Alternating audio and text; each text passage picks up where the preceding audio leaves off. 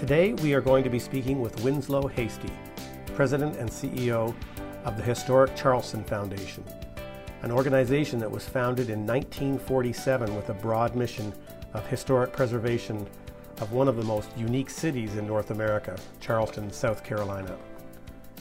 As you will learn in this podcast, historic preservation has evolved into more than a movement to simply save historic buildings.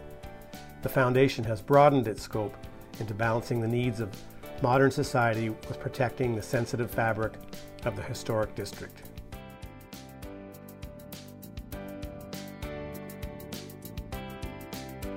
Winslow, tell us about the work of the Historic Charleston Foundation. What I always like to say is the, the sort of discipline of, of historic preservation is a lot broader than a lot of people realize. Um, while we do work on saving historic buildings, uh, preservation has really expanded beyond just historic buildings, and we get involved in urban planning issues, growth management issues, tourism, economic development, transportation, affordable housing. So it touches on a lot of different things. And another piece that has expanded really in the last, I would say, last 15 to 20 years is understanding that preservation is a lot more than just buildings, that it's about the culture and the people that make up a place. So it's really more about preserving place than it is about necessarily preserving buildings. And place, of course, extends beyond physical buildings to sort of culture and people and community. Talk to us about the Charleston community. What pressures have you seen on that community over the past several decades? Obviously, Charleston is changing dramatically and has been uh, really since I would say Hurricane Hugo was sort of a I think, an important point to kind of uh, look at, sort of analyzing the the rapidity of the change that we've been seeing. Obviously, lots of development, a lot of uh, people migrating to the Low Country, and so there's a lot of change happening. Um, I grew up here. I grew up downtown. Moved away for a long time and came back in 2005. And even in that time period, a lot had changed. And certainly since I've moved back, the last 16 years has been an enormous amount of change on the peninsula. And so there's only so much that we can, um, so much of that change that we can really affect um, and have, have influence over. But, um, you know, I would say some of the things that we've done that I'm most proud of have uh, related to the work we've done through our house museums and expanding the interpretation of those museums to be more inclusive, talking about, of course, the wealthy white uh, owners of those properties, but also the enslaved people that they uh, that they had on those properties and the contributions they made towards those uh, those families and the enterprises that were done there. You know, that's been a part of the Charleston's history that was sort of swept under the rug for years. Talk to us about the house museums. So the Aiken Rhett House is located downtown in a neighborhood called Mazyck-Wraggborough. It's up near the Charleston Museum. It's probably the best way to describe it. Um, it's in a residential neighborhood. It was built in around 1818, and it was a grand uh, federal residence that was ultimately owned by Governor Aiken, who obviously was the governor of South Carolina, but also a really important figure politically, but also um, sort of economically. He owned um, huge rice plantations, one in particular called Jehossee down in the Ace Basin. Um, but he owned a lot of different plantations, so he was very uh, a large rice producer. He owned an insane number of slaves, both in the city at his townhouse, but also in his on his plantations. Over 800 slaves that he owned just at uh, Jehossee Plantation alone. He was also very involved in the early development of the railroad in Charleston. So he was a, an important figure. Um, but this property, what's incredible about it is it has intact, all the outbuildings are intact. So the carriage house, the kitchen house, the laundry, and then the slave quarters that, were, uh, that are located above them are all there intact and have never been really restored or um, altered. So it's this incredible time capsule that allows us to tell the stories of not just the grand mansion and all the important political things that went on there, but it allows us to tell also the important story of the enslaved people that lived on the property, the work that they did there, the pain and the suffering that they uh, endured while living there, and um, and having the, the, the, laundry spaces and and to see how small um, and and uh, dimly lit these uh, these uh, quarters are really conveys a, a, powerful message about the lives that those people lived and when you don't have those physical spaces that are authentic and, and unchanged it really uh, it's difficult to tell those stories in such a dramatic and, and I think impactful way.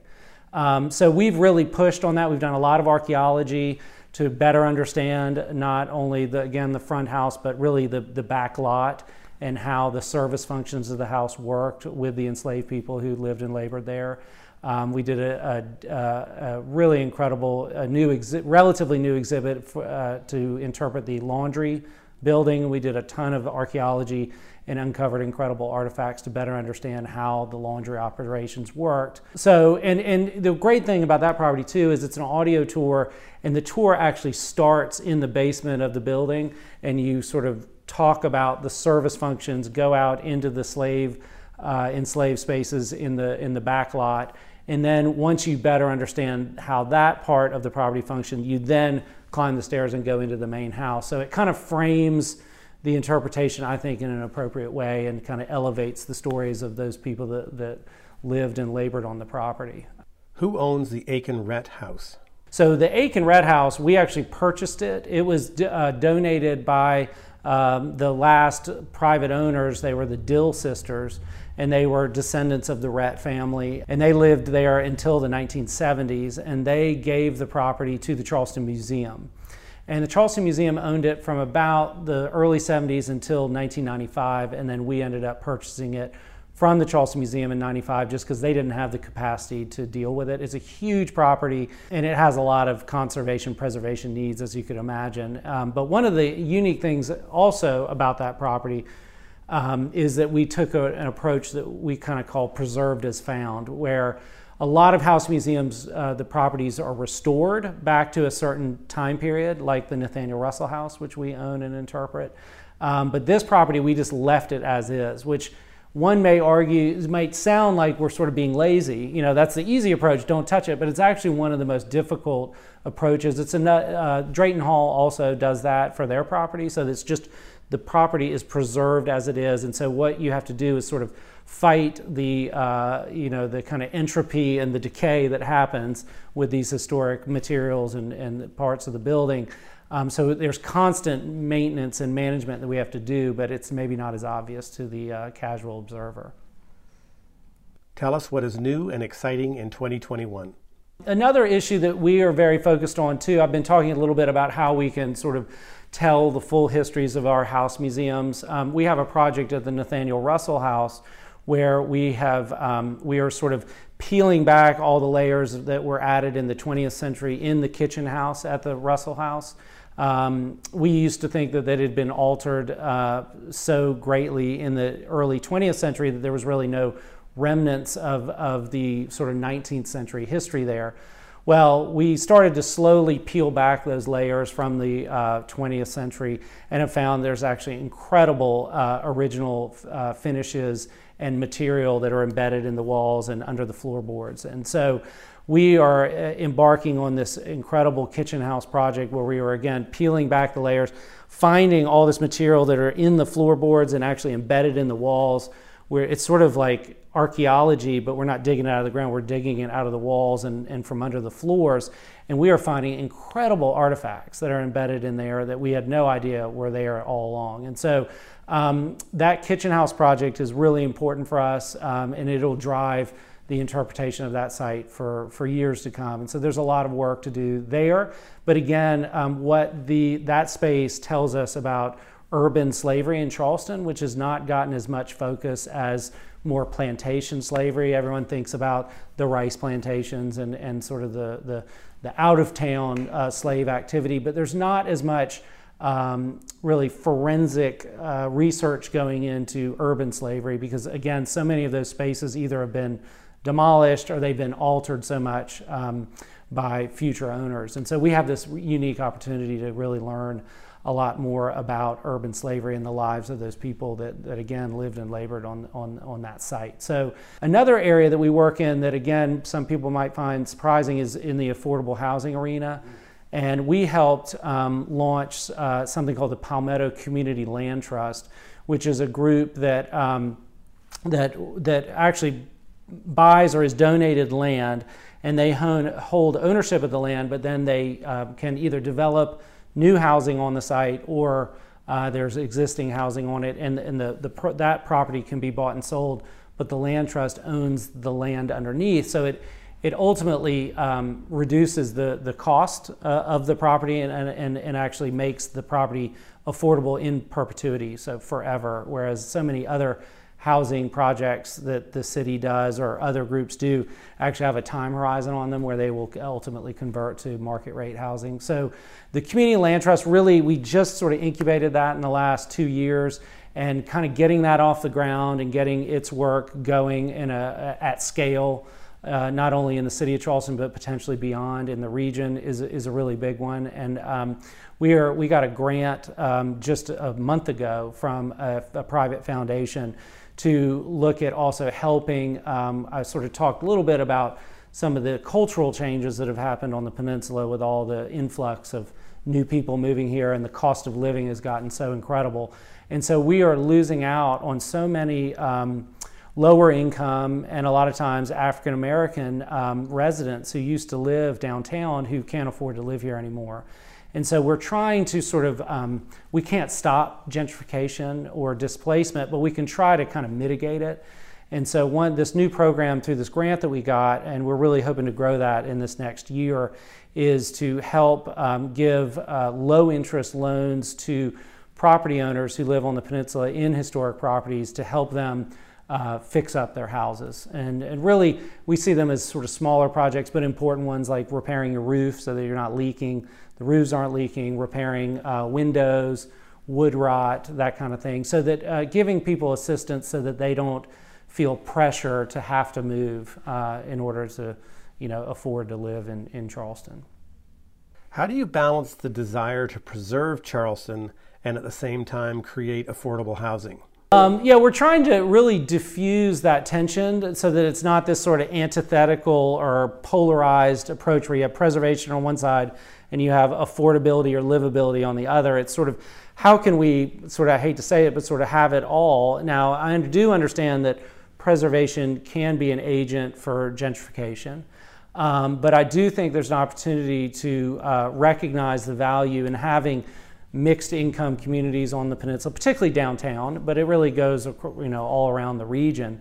Um, but really having preservationists and the preservation movement be much more deliberate and, and vocal about standing for uh, housing affordability and maybe even potentially relaxing standards in certain parts of the city so that um, people don't feel undue burden uh, from sort of having to, to uh, you know, uh, to, to comply with preservation regulations. You know, you don't want to make it so stifling that people can't afford. It's only for the wealthy, you know. And I think the preservation movement over the last couple of years has had a pretty major reckoning in that regard that, you know, we need to do more and do better.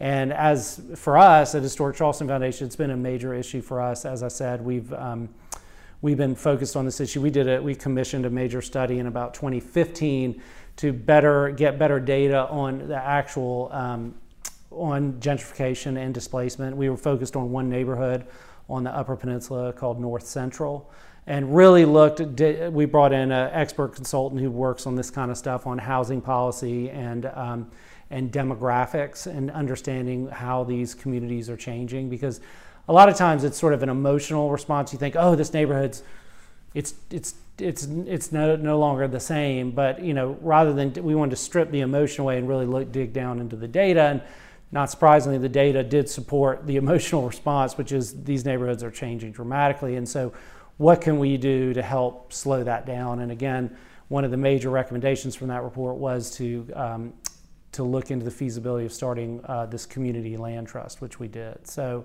um, we, we're working in that regard. There's always more work to be done, but we're, we're very excited about the, the possibilities.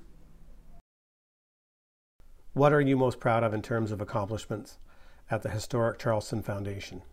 Well, I think again, it's um, for me, uh, sort of democratizing preservation has been a really important mission of mine, not only personally, but for uh, Historic Charleston Foundation. That this isn't an elitist um, movement, it's not an elitist program. That it, and, and it's also a lot more, as I said earlier, than just about old buildings and saving old buildings. It's about community, it's about livability it's about um, economic development um, and sort of having people understand how many different areas of city making, place making, uh, preservation kind of touches is really important. And, and doing that in a place like Charleston is easier than other communities. I've worked in preservation in other cities and it's a, a lot more difficult. Um, thankfully, in Charleston, preservation is a known quantity it's sort of baked into the culture here, um, which is great. But I think what's important is that we educate the general public about not only the power of preservation, but also um, that it's sort of preservation for everyone, and that uh, places like um, you know we we've been doing a lot of work out at Mosquito Beach, out on James Island. Um, we actually um, funded an effort to get it listed on the National Register of Historic Places.